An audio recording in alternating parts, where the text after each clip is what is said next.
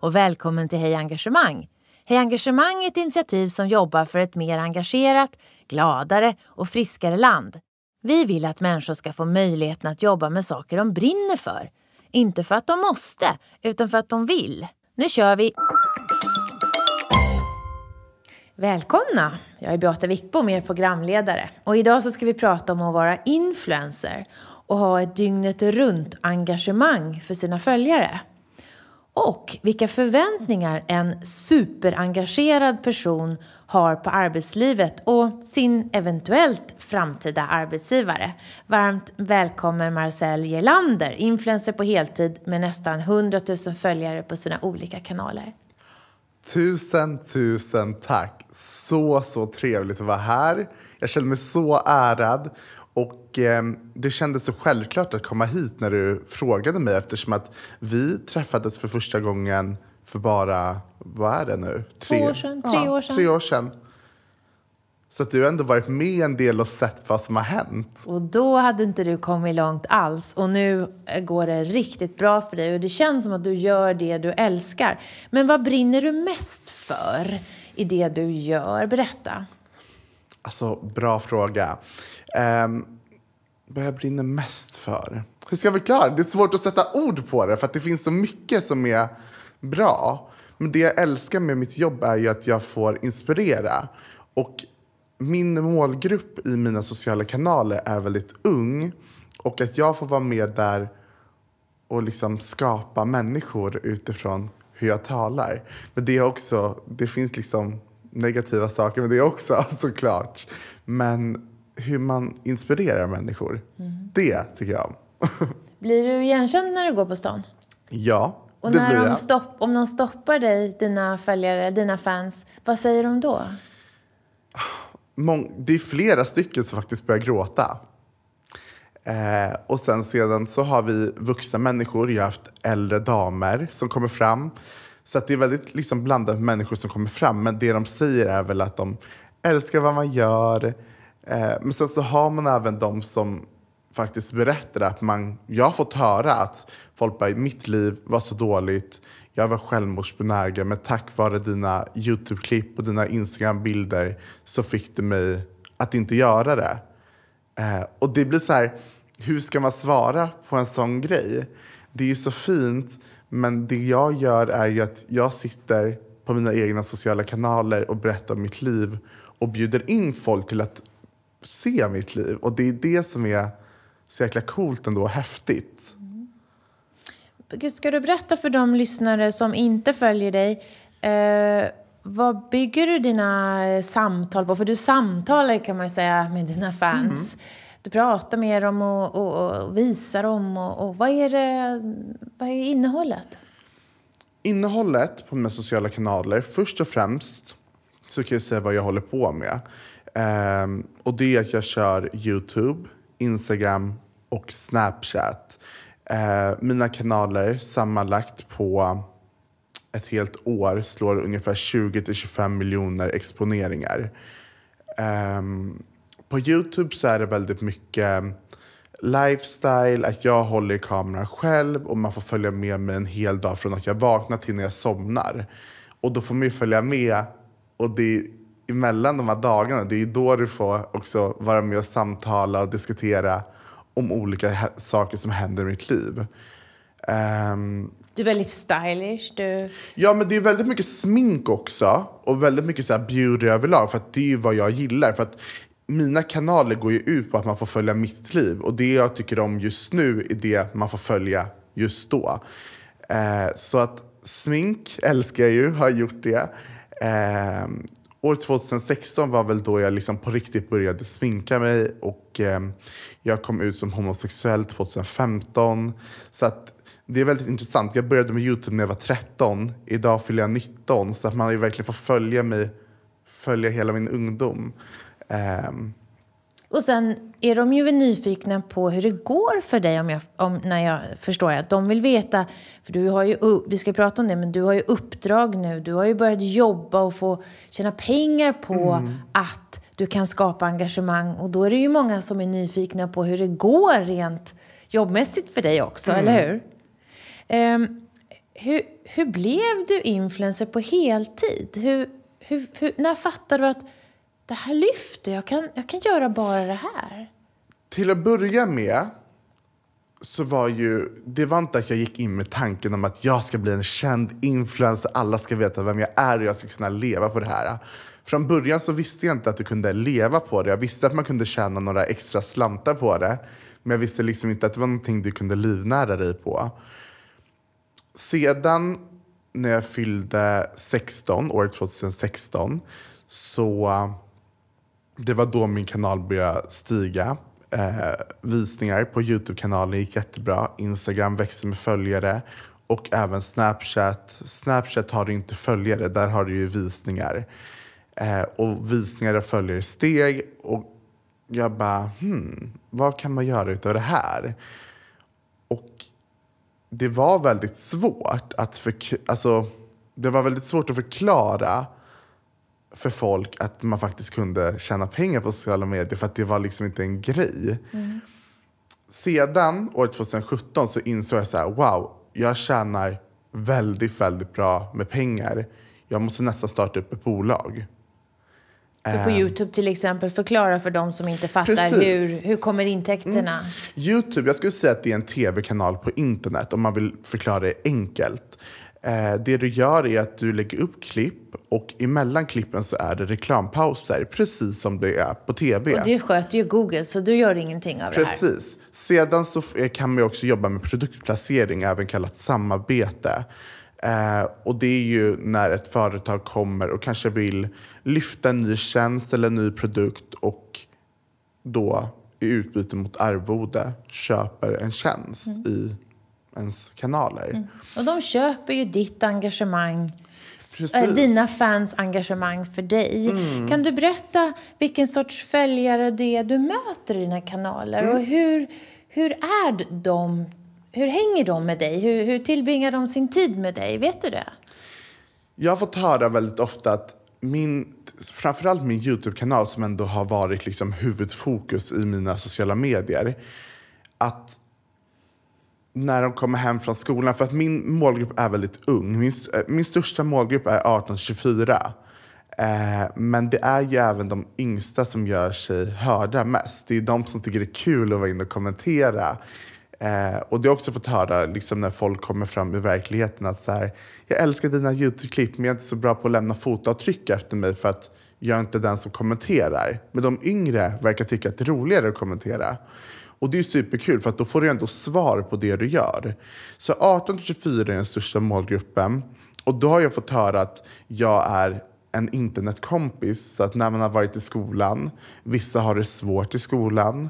Eh, både liksom med uppgifter men också med att kanske ha vänner så blir det enkelt att man kommer hem, slår på Youtube och där är jag. Och äter mellanmål och liksom kanske sitter där och är med dig då medan man gör något annat. Precis, att det är väldigt, jag är väldigt transparent. Jag delar ju verkligen med mig av hela mitt liv och det har ju sina både fördelar och nackdelar. Men det folk glömmer bort är att liksom, det är liksom ett bolag som är bakom det här. Jag är anställd av mig själv. Jag jobbar med några av världens största bolag just nu. Det är väldigt mycket business bakom och det är där du måste hitta en rätt balans. För att du vill ju fortfarande vara personlig på dina kanaler. Men ibland så måste man också tänka business. Och det är där du måste hitta liksom balansen. Mm. Vi ska prata mer om det, för mm. du, du, eh, du lever på att vara autentisk, mm. att vara sann.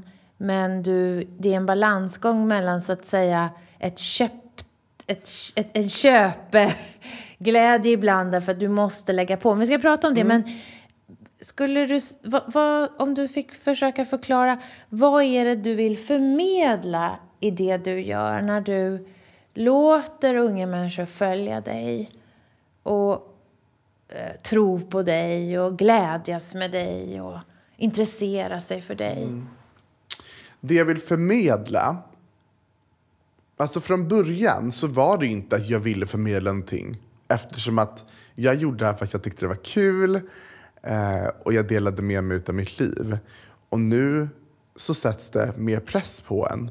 Och många påpekar att jag är en förebild och så fort jag gör snedsteg offentligt eller privat som sen kommer ut offentligt så pratar folk väldigt ofta om att men du är en förebild, du borde inte göra så här. Men det är så här, mitt, mina kanaler går ju ut på att jag ska dela med mig av mitt liv och då måste jag få visa mina både bra och dåliga sidor.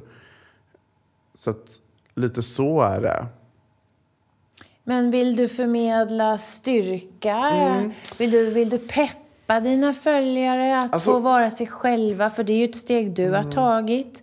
Det är inte så länge sedan en kille inte kunde... Alltså, du har ju ett mediebolag, du är man, du har sminktutorials. Mm. För 15 år sedan fanns det knappt. Mm. Nej, men det jag vill förmedla idag är väl att man ska få vara sig själv. Eh, och jag trycker väl väldigt mycket på hbtq-frågor. Eh, och jag tror att bara att jag som sminkad homosexuell kille i 18-årsåldern finns, tror jag förändrar. Och jag tror att det var det jag hade velat ha när jag var liten och var osäker på min läggning och bara, hmm, vad är jag? Vem är jag? Vad attraheras jag av?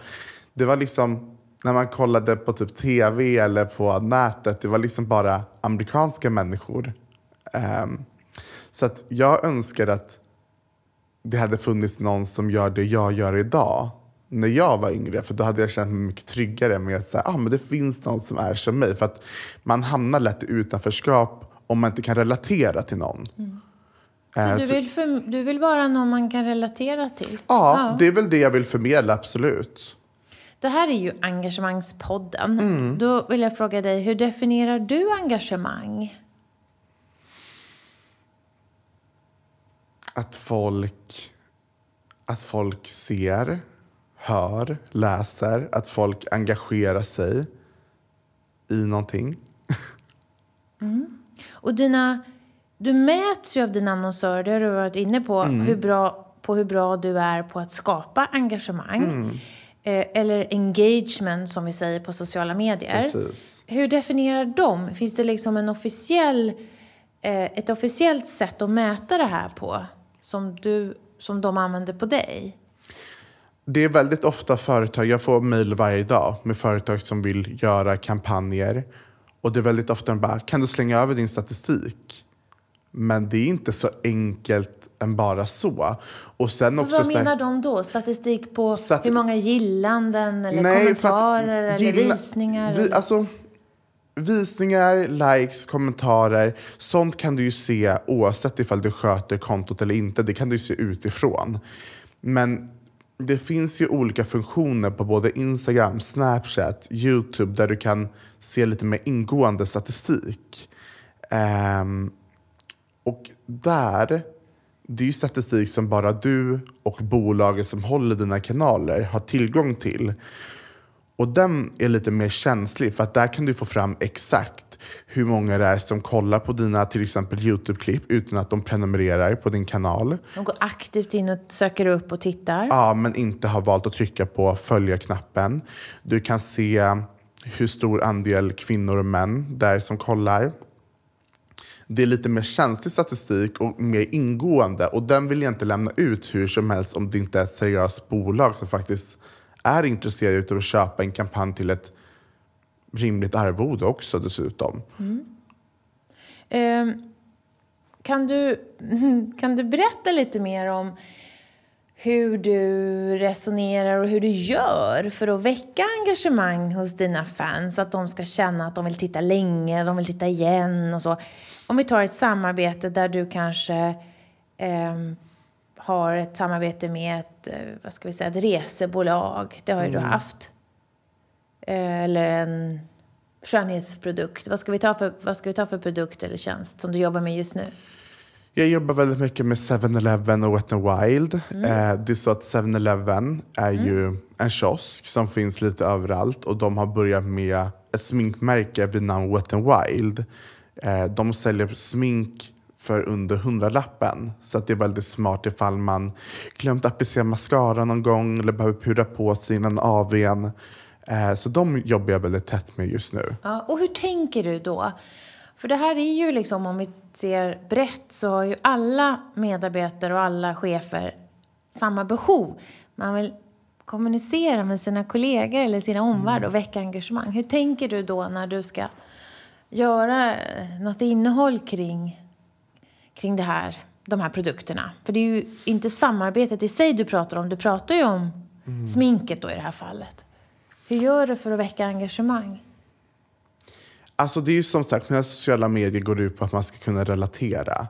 Så att först och främst när jag får samarbetskampanjer, jag får hur, hur, hur mycket förslag som helst från eh, lånetjänster, eh, kasinon. Och där måste man ju stoppa sig själv och bara, hmm, är det här någonting jag själv använder idag?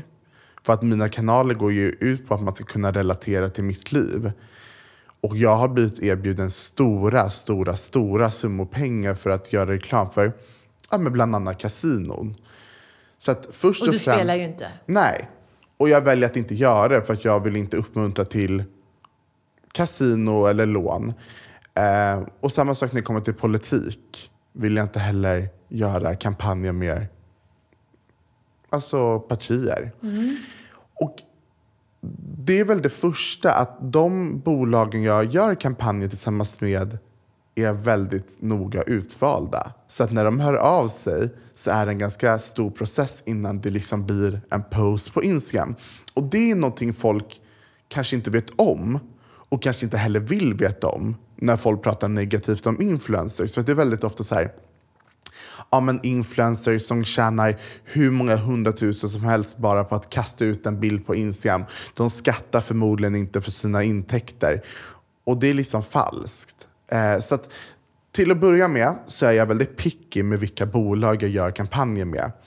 Eh, och i det här fallet så var det ju 7-Eleven tillsammans med Wet n Wilds eh, som då ville göra en kampanj.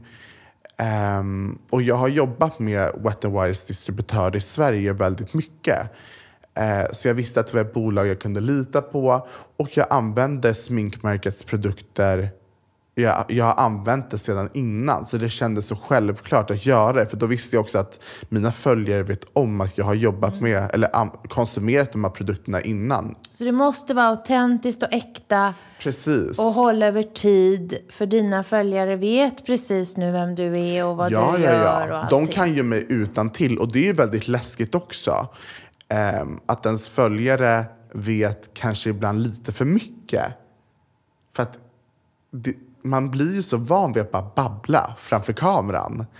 Eh, så att ibland kanske man delar med sig av lite för mycket. Men sen vill jag också säga det att Men det är det de älskar väl? Ja, ja, det är det de älskar med mig. Sen finns det ju andra människor som jobbar som influencers som gör helt andra saker. Vissa, det finns ju en eh, kille som är grym på det han gör, han heter Matgeek.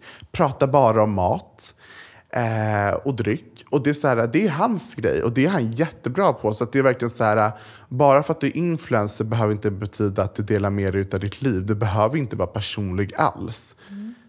Men du älskar ju smink. Och att sminka. Mm. Gud, och ja. hålla på med det.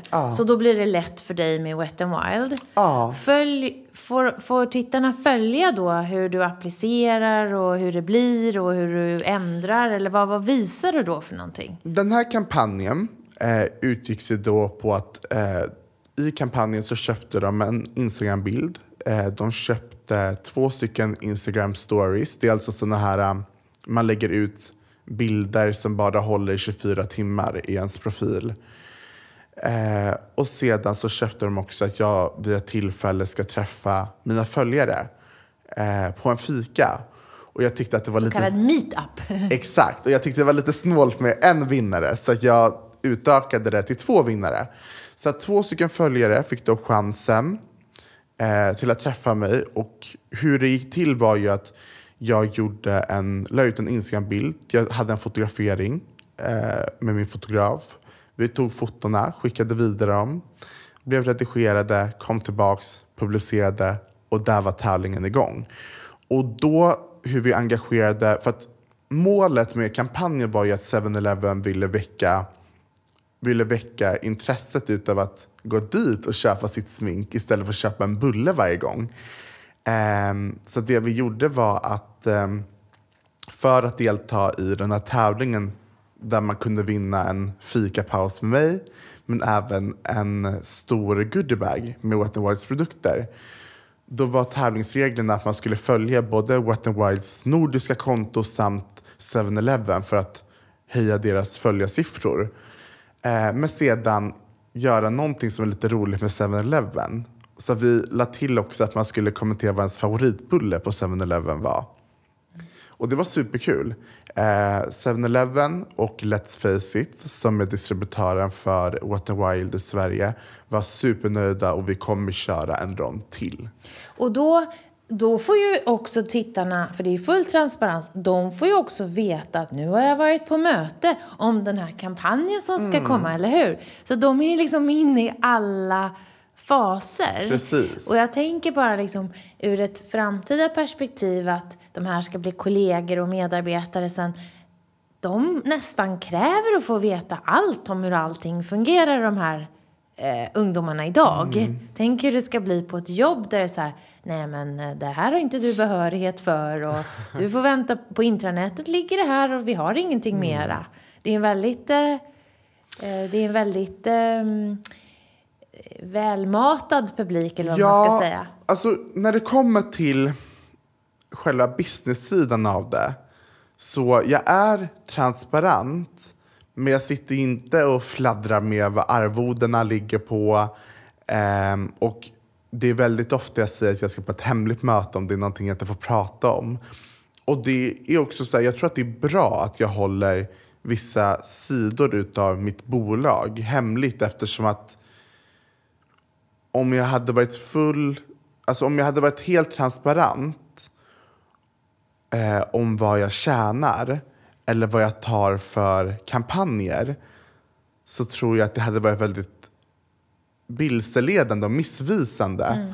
Ehm, Kanske magin någonstans ligger i också att du är lite upp, ouppnåelig. Du är inte fu- de vet inte allt. Och därför blir varje gång de får veta någonting lite mer speciellt, kanske ett speciellt tillfälle för fansen. Bara ja, men det också, men sen också att skulle jag börja prata om arvode så kommer folk tycka att jag tar överpriser eller tar för lite.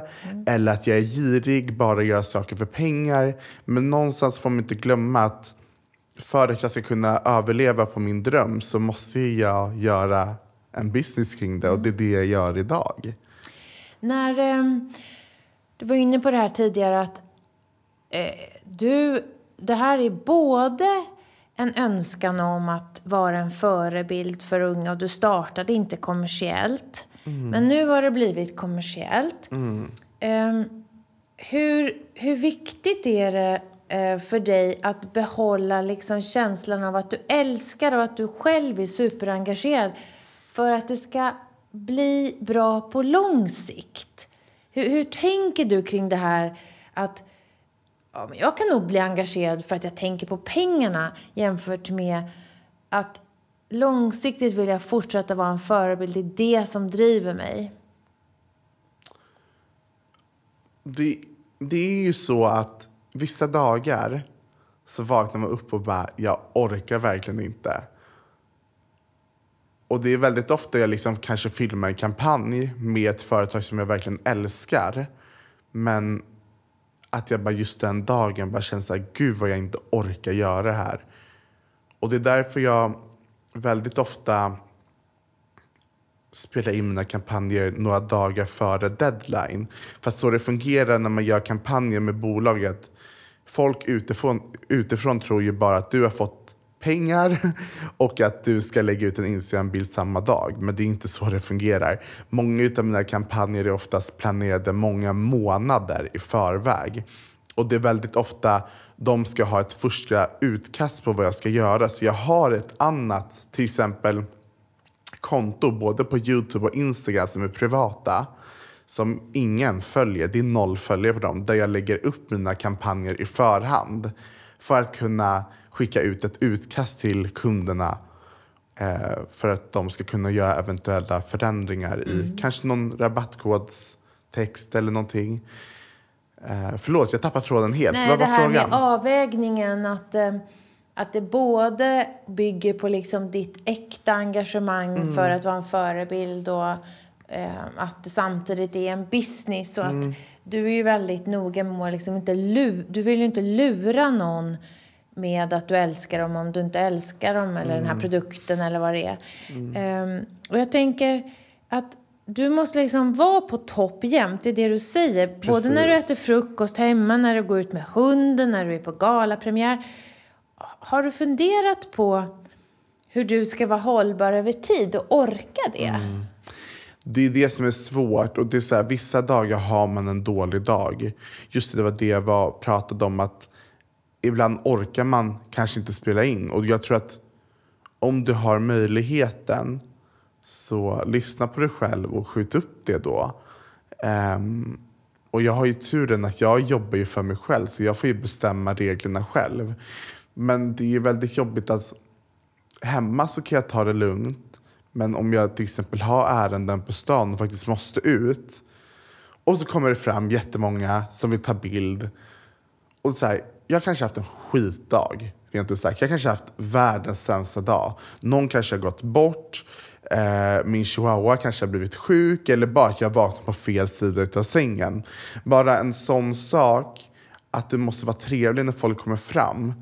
Det, det, låter, så, det låter så töntigt att bara, men det är svårt att vara trevlig. Men vissa dagar vill man inte bli sedd. Man vill bara vara för sig själv. Och det är jobbigt.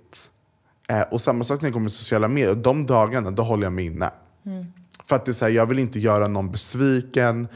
Och jag vill inte heller att folk ska träffa mig i verkligheten och tro att det jag gör på sociala medier är en fasad.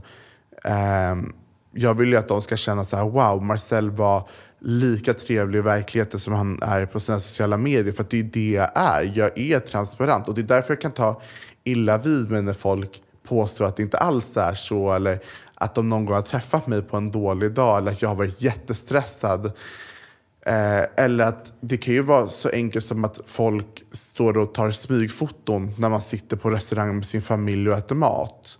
Och att jag snällt kommer fram och bara du, jag hade uppskattat ifall du inte tar bilder på mig och istället kommer fram och ber om en bild. Eh, så det ju, Vad svarar de då? de blir oftast väldigt röda i ansiktet och vill typ ja, försvinna därifrån så snabbt som möjligt. Så att de brukar oftast inte svara någonting. Um, men det är ju tråkigt. Det är ju tråkigt att folk får en dålig uppfattning utav att man försöker leva ett normalt liv bara. Fast det är inte så, du är ju inte sken av ett så normalt liv.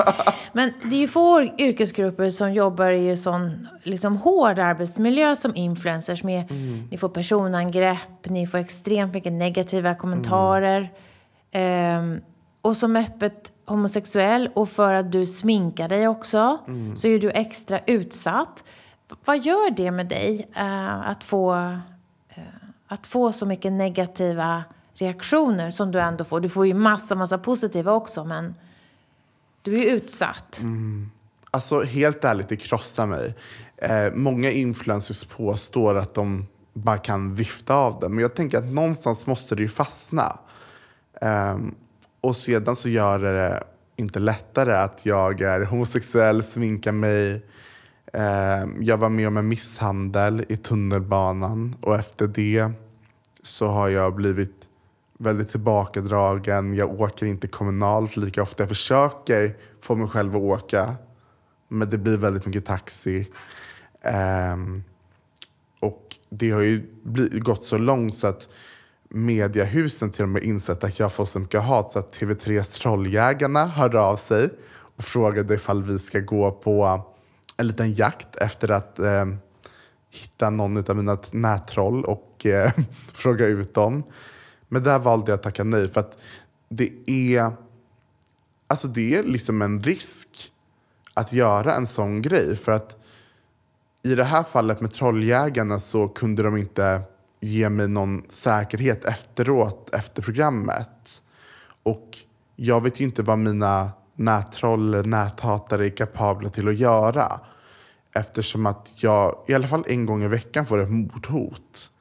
Um, så att jag vet ju inte vad de är kapabla till att göra och då blir det mycket läskigare. Och det är också så här, det är svårt att prata med folk. Jag har gått till en psykolog och så här, hon, hon kunde liksom inte förstå det här med att man kan få näthat på internet. Så att det är så här, man är väldigt ensam i det. Och jag tror att det är det som är det jobbiga, att du kan inte relatera till någon.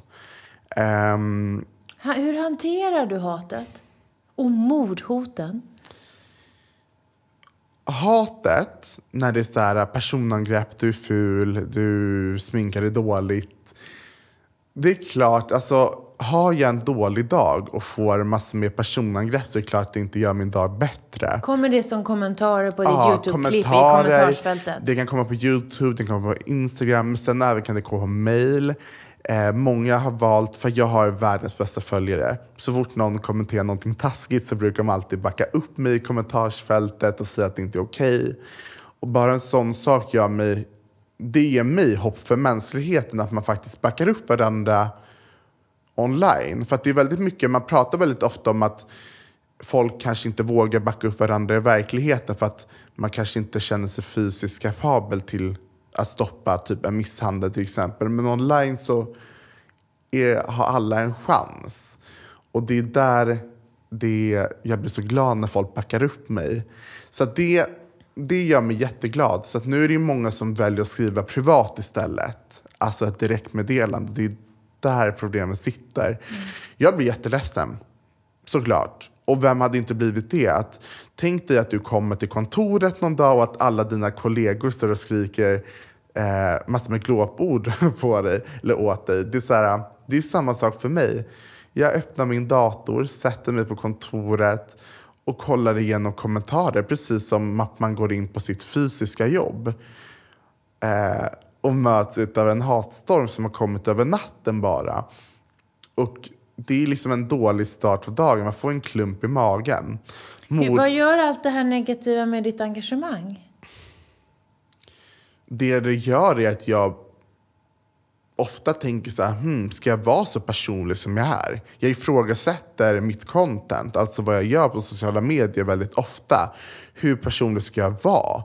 För att folk vet ju att när jag pratar om personliga saker som kanske är för personligt och säger så här, ah, men jag vill nog inte prata så mycket mer om det här ämnet för att det är ganska personligt, men jag kan säga det här. Så vet folk vad de ska trycka på. Eftersom att jag liksom delar med mig av hela mitt liv på internet så vet ju folk vilka svaga punkter jag har. Mordhoten, det går inte att hantera. Alltså vissa mordhot, då, då kan ju vara att jag inte vill gå ut. Och att jag kör alla mina möten på Skype.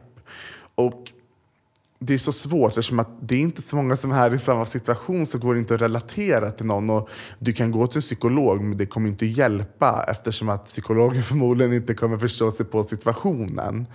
Men det jag gör oftast är att när jag pratar med folk, så, eller jag har mina närmaste vänner, jag pratar väldigt mycket med min familj, jag pratar med andra influencers för att det är de enda som kan relatera till det. Och det jag uppskattar med de som jag pratar med är att de lyssnar och de ifrågasätter inte. För att det är väldigt många som spontant kanske vill kasta sig ur så här, ja men tror du att de menar det? Tror du inte bara de skriver så?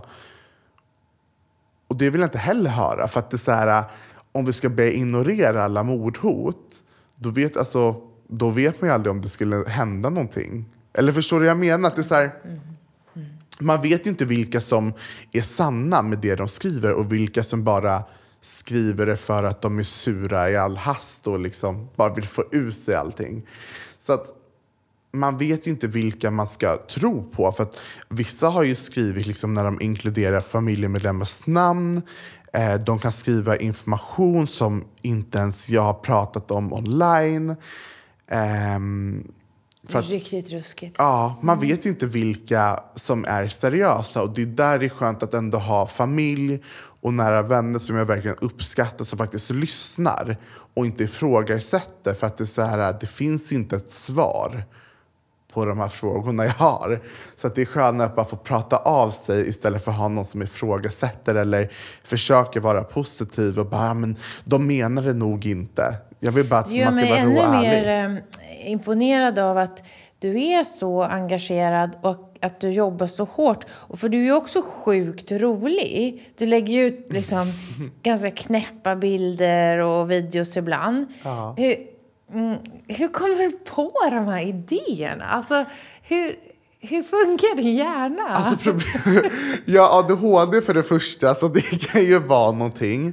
Men sedan så tror jag också att jag är ju så transparent av mig. Det är ju bara mig själv. Jag visar upp mitt liv. Och om folk tycker att det är roligt så blir jag såklart jätteglad. Och vissa tycker att mitt liv är alldeles för roligt och tycker att jag är överdriven. Eh, Men jag delar ju bara med mig om hur jag är som person. Och gillar man det så gillar man det och gillar man det inte så vilken tur. Youtube har flera miljoner videoklipp på plattformen så att du kan byta och kolla på något helt annat. Så att det är inte så att mina idéer kommer. Det är väl typ eller det är inte så att jag planerar typ ett manus till mina klipp. Alltså jag pratar ju bara. Jag startar kameran, börjar prata och så blir det som det blir. Du är bara 18 och har redan jobbat många år. Du har ju liksom tittat in i många verksamheter hos dina uppdragsgivare. Du ser hur de jobbar även om du har ditt eget bolag nu. Ehm, Och du är van vid mycket feedback från alla dina hundratusentals eh, följare. Hur tycker du att en bra chef ska vara? En bra chef. Jag tycker en bra chef ska vara en chef som är hård. För att du måste ju någonstans hålla en struktur. Om vi snackar en chef på ett vanligt arbete då, ett Ja, kontorsarbete till exempel. En chef som är hård men som fortfarande ser sina anställda. En chef som eh, väljer att jobba i ett team. Och en chef som kanske inte så ofta påstår att de är chef. Vad betyder hård en gång till? Ja, men det ska ju fortfarande, fortfarande vara strukturerat. En chef måste ju fortfarande se till att de personerna som personen är chef för sköter sitt jobb och gör det de behöver göra, för annars går inte bolaget framåt. Men det behöver inte hela tiden vara fokus på att min chef är en chef. Min chef kan vara en bra kollega och min chef kan vara en bra medarbetare som faktiskt ser och hör mig. Det tror jag är viktigt, för att det märker jag väldigt ofta på bolaget. Så här, um, chefspositioner, det kan bli väldigt ofta att folk gillar att bossa över folk. Men varför inte jobba som team istället? Och det är så här, ja du är chef och du har kontroll över folk. Men om du liksom hela tiden påstår att jag bestämmer över dig, du gör som jag säger. Då tror jag att folk tappar engagemang för att jobba. I nästa inspelning så ska jag träffa en person som inte tror på chefer. Som har avskaffat alla chefer i sitt bolag med 70 anställda. Var, varför ska man ens ha en chef då? Bra fråga. Jag tror att en chef är väl till för att se så att de personerna den personen chefar över gör allt som den ska. Eh, Kan inte de göra det själva? Jag tror Det gör jag- ju du. Ja, Du fast, klarar dig utan chef. ja, men jag är ju min egna chef. så jag får ju slå till mig själv på fingrarna ibland. Men jag tror bara att det- absolut att det finns folk som kontrollerar så att alla följer sina arbetsuppgifter. Det tror jag inte är dumt alls. Men en chef behöver liksom inte hela tiden, man behöver inte prata om en chef som att den är över sina anställda hela tiden. Förstår du vad jag En tänker? coach mer kanske. Ja, lite mer så. att så här, Feedback är så viktigt, men du behöver inte prata som att du sitter över alla andra. Skulle du kunna börja tänk, skulle du kunna tänka dig att börja jobba i ett, en annan organisation eller ett annat företag? Och eh, i så fall, vilket sorts arbetssätt och ledarskap förväntar du dig för att du skulle trivas? Jag skulle kunna jobba inom marknadsföring och det gör jag idag. Jag konsultar ju åt ett bolag med PR. Eh, och eh, jag har ju en tjej eh, som eh, är, hon är väl tekniskt sett min chef med vad jag gör på det bolaget. Hon kommer ju med feedback. Men det som är så trevligt är att hon kan vara hård. Hon kan vara superhård mot mig.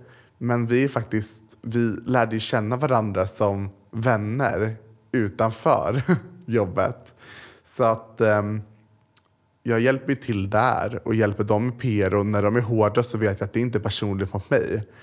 Och det tror jag är väldigt viktigt. Och också att man ser sina anställda. Och det märker jag med henne, för hon är också chef över andra människor. Och det märker man med henne att hon är bra på att se sina anställda och se dem som eh, ja, men se dem hon har kontroll över och ge dem komplimanger och säga ja, men shit vad bra jobbat idag. Eller bara slänga iväg ett mess. Men hon är också väldigt bra på att ge feedback eller kritisera ifall någon gjort någonting fel. Och det är så det ska vara, tycker jag i alla Du, fall. du pratar här om, om feedback, om bekräftelse lite grann Mm. också. Tror du att de som har vuxit upp med sociala medier där visningar och likes ändå är någon sorts valuta för hur bra man gör något och lite indirekt hur bra man är har Absolut. format en efterfrågan hos en ung generation på väldigt mycket feedback Ja. och återkoppling. Alltså, väl, alltså, uppmärksamhet har ju blivit någonting som jag tror jag har växt genom åren. Alltså, och det gör mig väldigt ledsen för jag vet ju att jag sitter och sminkar mig, gör kampanjer med liksom Estée Lauder-gruppen, jag gör kampanjer med många sminkvarumärken. Och jag vet ju då med mig att jag är faktiskt med och deltagit i den här skönhetshetsen. Och det märker man ju väldigt tydligt på unga som liksom, om man jämför, om du jämför dig själv med när du var 12, brukade du sitta och sminka en full face makeup och använda löskonfransar och färga dina bryn? Eh, Ska jag säga, jag, jag fick när jag fyllde 14 min första sminkprodukt och det var en mascara. Innan Precis. dess hade jag aldrig, jag är ju 51, aldrig rört eh, smink. och idag ser liksom dagens 12-åringar ut att vara 25. Och jag tror absolut att det är liksom att folk har ett behov av uppmärksamhet. Och det märker jag också med vilka som försöker bli vän med mig. Att många gillar den här uppmärksamheten. Och sen så finns det också, man kan ju ha uppmärksamhet på olika sätt också. Eh, det finns ju människor som har uppmärksamhet eftersom att de kanske har väldigt stora besparingar. Att de har väldigt mycket pengar. Kanske finns i familjen. Eller att de jobbar på ett jobb som högt eh, uppsatt där de får en bra lön. Men sen finns det också människor som kanske får mycket bekräftelse i form av mycket följare på sociala medier. Och där ser man ju också väldigt många som, väldigt många som har väldigt stora plånböcker som gärna vill bli vän med mig eftersom att du kan inte köpa dig till eh, följare och du kan inte köpa dig till uppmärksamheten du kan få på sociala medier. Så det märker jag också väldigt ofta folk som har väldigt stora plånböcker som gärna vill umgås med mig, gå på vinlunch för att han har någonting som inte jag har. Men du verkar ha en bra bullshit-radar ändå. Ja, men det är för att jag har lärt mig med tiden. Och eh, jag kan säga att mina närmaste vänner, det är, men, alltså, det är liksom människor som jag umgicks med innan jag började med sociala medier. Så där vet jag att jag känner mig 100% säker. Och sen också liksom min bästa vän, det är liksom min mamma till och med. Så det är väldigt så här, väldigt sluten krets. Man har sina vänner, du har dina kollegor, men sen har du dina närmaste vänner. Av det du har sett, för du har jobbat med leverantörer och mediebolag och olika varumärken i din roll som influencer. Finns det ett ledarskap i Sverige 2019 som passar unga människor och som får dem att växa? Ledarskap, hur tänker du då? Eh, eh, De som är ledare och chefer, är de det på ett sånt sätt att deras medarbetare, om de är unga människor, blir engagerade på jobbet, växer, gillar det de gör? Jag tror inte alltid att det är så. Nej. Vad är det som inte fungerar av det du ser? Alltså det jag ser är att det är alltid det här med att jag är högre, det är jag som bestämmer istället för att du, vi jobbar som ett team, vi gör det här tillsammans. Och det är väl lite den uppfattningen jag har fått av många så här, framförallt så här butiksjobb. Känner folk i branschen, jag känner människor som jobbar eh, som makeupartister på olika bolag som jobbar i fysiska butiker. Och jag får ju höra allt det där. De blir inte Kom. sedda, de får ingen uppmärksamhet. Ja, men, ja, att de inte blir sedda är ett problem. Absolut. Men sen också att cheferna nästan ser sig själva som att jag är bättre än dig bara för att jag är din chef. Eh, istället för att bara vi gör det här tillsammans. Tillsammans jobbar vi ett team och teamwork funkar bäst. Det har du sagt många gånger. Jag tar verkligen fasta på det. Att, det, att jobba i team och att vara en teammedlem, är, det, det kommer du tillbaks till. Att, Ja. att jag också får känna, fast inte jag jobbat här lika länge, att du och jag bidrar i, i det här arbetet lika mycket. Ja. Vi engagerar oss lika mycket, vi kämpar lika mycket. Ja, men anledningen, jag har faktiskt fått, anledningen till varför jag pratar väldigt mycket om team är för att jag har jobbat väldigt mycket i team nu det senaste året. För att jag, nu kommer jag släppa någonting exklusivt här. Jag kommer släppa min egna löskonferens för Depend Kosmetik. Depend är ju, eh, de är väldigt kända för sina nagellack. Eh, de har väldigt prisvärda nagellack som håller superkvalitet. väldigt, väldigt många olika färger. Yes. Eh, deras lack ligger liksom på mellan 25 till 39 kronor. Eh, så att de har ju prisvärda produkter som passar alla. Och där har jag verkligen fått lära mig nu när jag har fått vara med och ta fram den här fransen. Jag har fått designa fransen från hela grunden. Där Du jag... älskar ju läsa Ja, jag älskar läskonferenser. Så jag är så imponerad och jag har haft så mycket ta. Alltså, jag har ju verkligen fått bestämma allt. Men det som har gjort mig så himla glad är att vi tillsammans jobbar som ett team. De som är med och köper in produkter, de som jobbar med marknadsföringen. Alla har jobbat i ett team och tillsammans har vi tagit fram min frans. Visst, det är min frans, det står Marcel på den. Men vi har tillsammans kommit fram till det här. För att jag är jättebra på smink och fransar och jag känner mig jättetrygg med sånt. Men till exempel prissättningen, vad ska fransen kosta? Det känner jag mig inte 100% på. Och därför tycker jag att det är bäst att jobba i ett team. För jobbar du i ett team så får du ju alla de här delarna som får den här tårtan att hålla ihop. För att jag kan inte vara bäst på allt. Jag är inte bäst på allt. Jag kanske är jättebra på att bygga upp en frans. Men jag är inte bra på att ta fram ett bra lim som ska inkluderas i fransförpackningen. Så om alla människor har varsin tårtbit och tillsammans jobbar i ett team så blir det en hel tårta av det. Eh, och det är därför jag är så tacksam över att få göra den här fransen tillsammans med Depend som släpps nu senare år 2019. Eh, jag är så stolt Din, och glad. Din, egen, Min din egna egna frans. Din egen, ja. Gud vad härligt. Ehm, vad ser du för risker mera där ute, förutom att, man, att, att bli behandlad liksom som någon som är lägre eh, än sin chef? Vad finns det för risker där ute som kan kväva unga människors engagemang i, i arbetslivet? Jag tror att sociala medier är en väldigt stor inverkan. Jag vet det att jag har pratat med väldigt många i den här skönhetsbranschen som kanske har stora Instagramkonton men försökt börja jobba på några av Sveriges största kedjor. Och så, här kanske inte var, så här kanske det inte var för tio år sedan men idag verkar det som att när ens arbetsgivare Eh, när du söker jobb och din arbetsgivare kollar upp dig så blir det automatiskt sett att de kollar vad du gör på sociala medier. Och det tror jag kan... För de vill köpa, köpa Nej, nu din, tänker, jag bara reach, på, nej. nej, nu tänker jag bara på en vanlig person som ska Ja, börja ja. jobba på till exempel en fysisk du... butik. Då kollar de, alltså de gör alltid en background check. Men det har blivit väldigt vanligt att man kollar upp vad personen gör på sociala medier. Och det tycker du inte är rätt? Både ja och nej. För att om jag till exempel står från 9 till 17 och jobbar i ett butiksjobb så tycker inte jag vad jag gör sen på kvällen eller på morgonen eller på natten ska spela någon roll.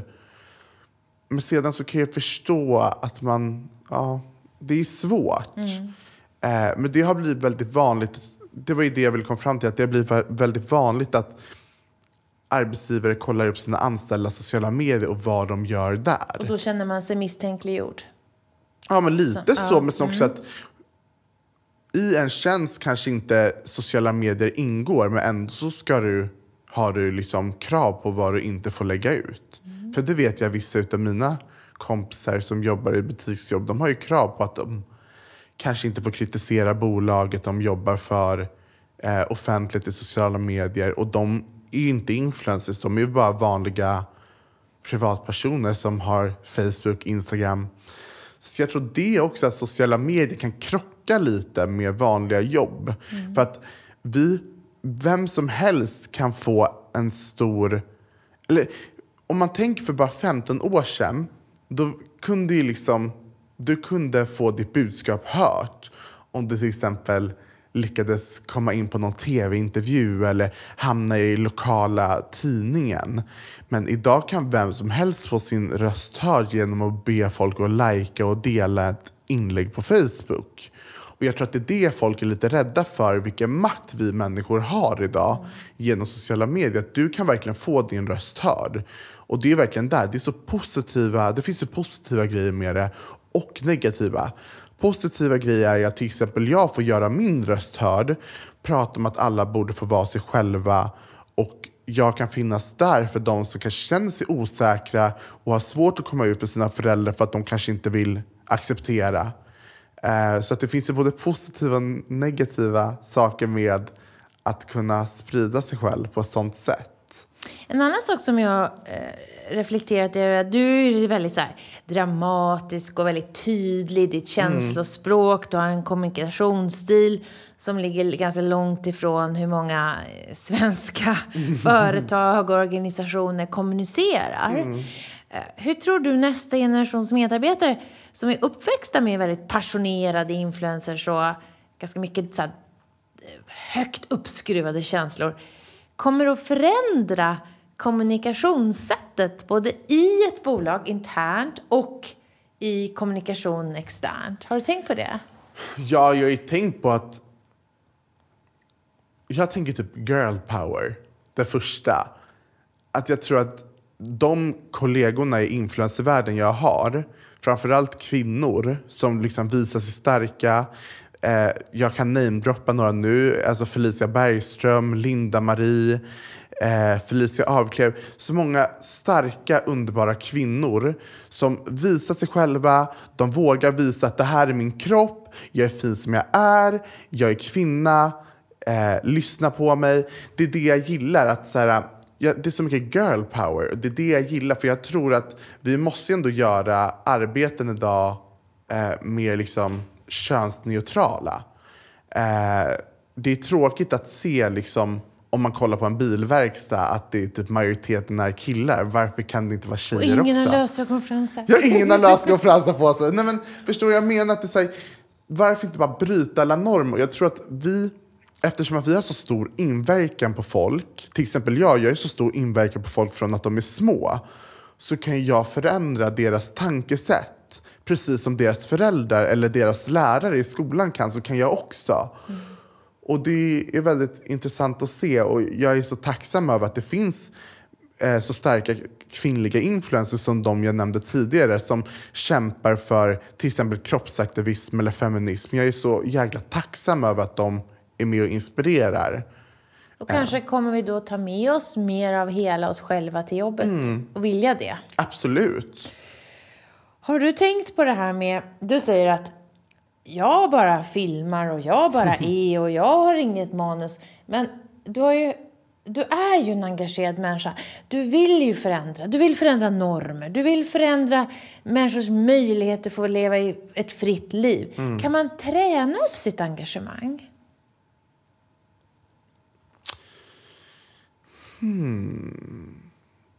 Alltså träna upp det. Alltså det är väl i så fall att du...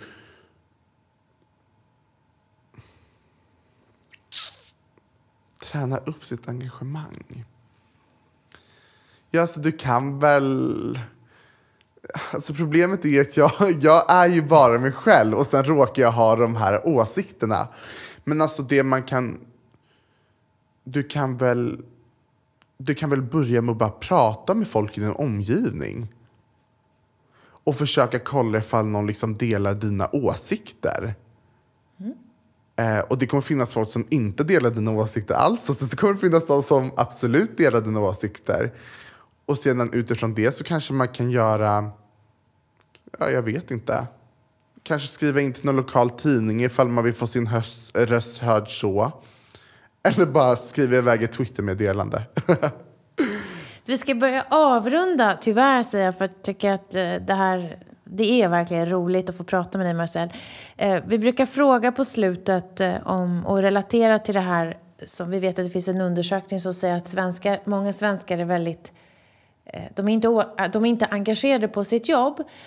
Bara 14 procent är ju direkt engagerade. Eh, någon gång per dag. Det är ganska deppigt. Varför tror du att så få svenskar älskar att gå till jobbet? Älskar att gå till jobbet. Ja. Varför är det så få som gör det? Eller älskar att jobba om de inte går till sitt jobb, de har det hemma. De är frilans. Alltså, de som kanske inte älskar att gå till sitt jobb, då kanske det är för att de kanske känner att de inte får jobba i team och att de inte blir sedda. Och de som älskar att gå till sitt jobb kanske känner att det är precis så de vill jobba. Um, det är såklart jättetråkigt att folk inte känner sig nöjda eller engagerade på jobbet. Ehm, och till de som inte gör det, byt jobb. Men ibland är det svårare än så.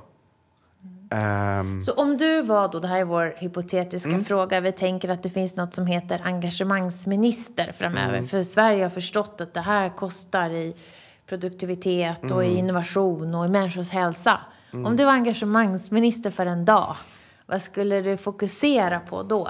Och, kanske, och vi säger att du också hade dina kanaler som fungerade. Vad skulle du prata om då? Hmm.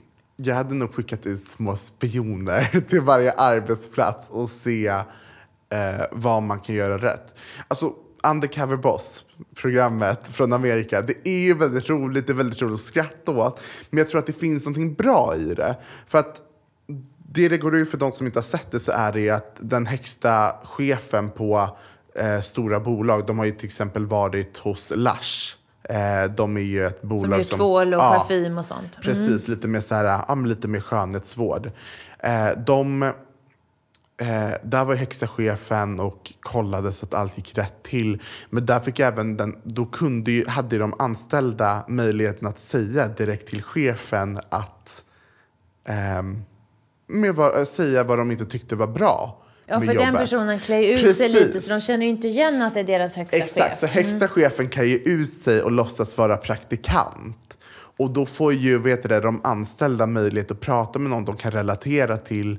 Alltså, ah, men jag gillar inte våra kläder, jag gillar inte hur typsnittet på den här tavlan. Och där tror jag hade varit en bra grej. Att se ah, det känns ju fel att skicka ut spioner. Men jag tror att det, det finns något bra i det. Att, eller kanske att man anonymt får skriva in kritik på sitt jobb.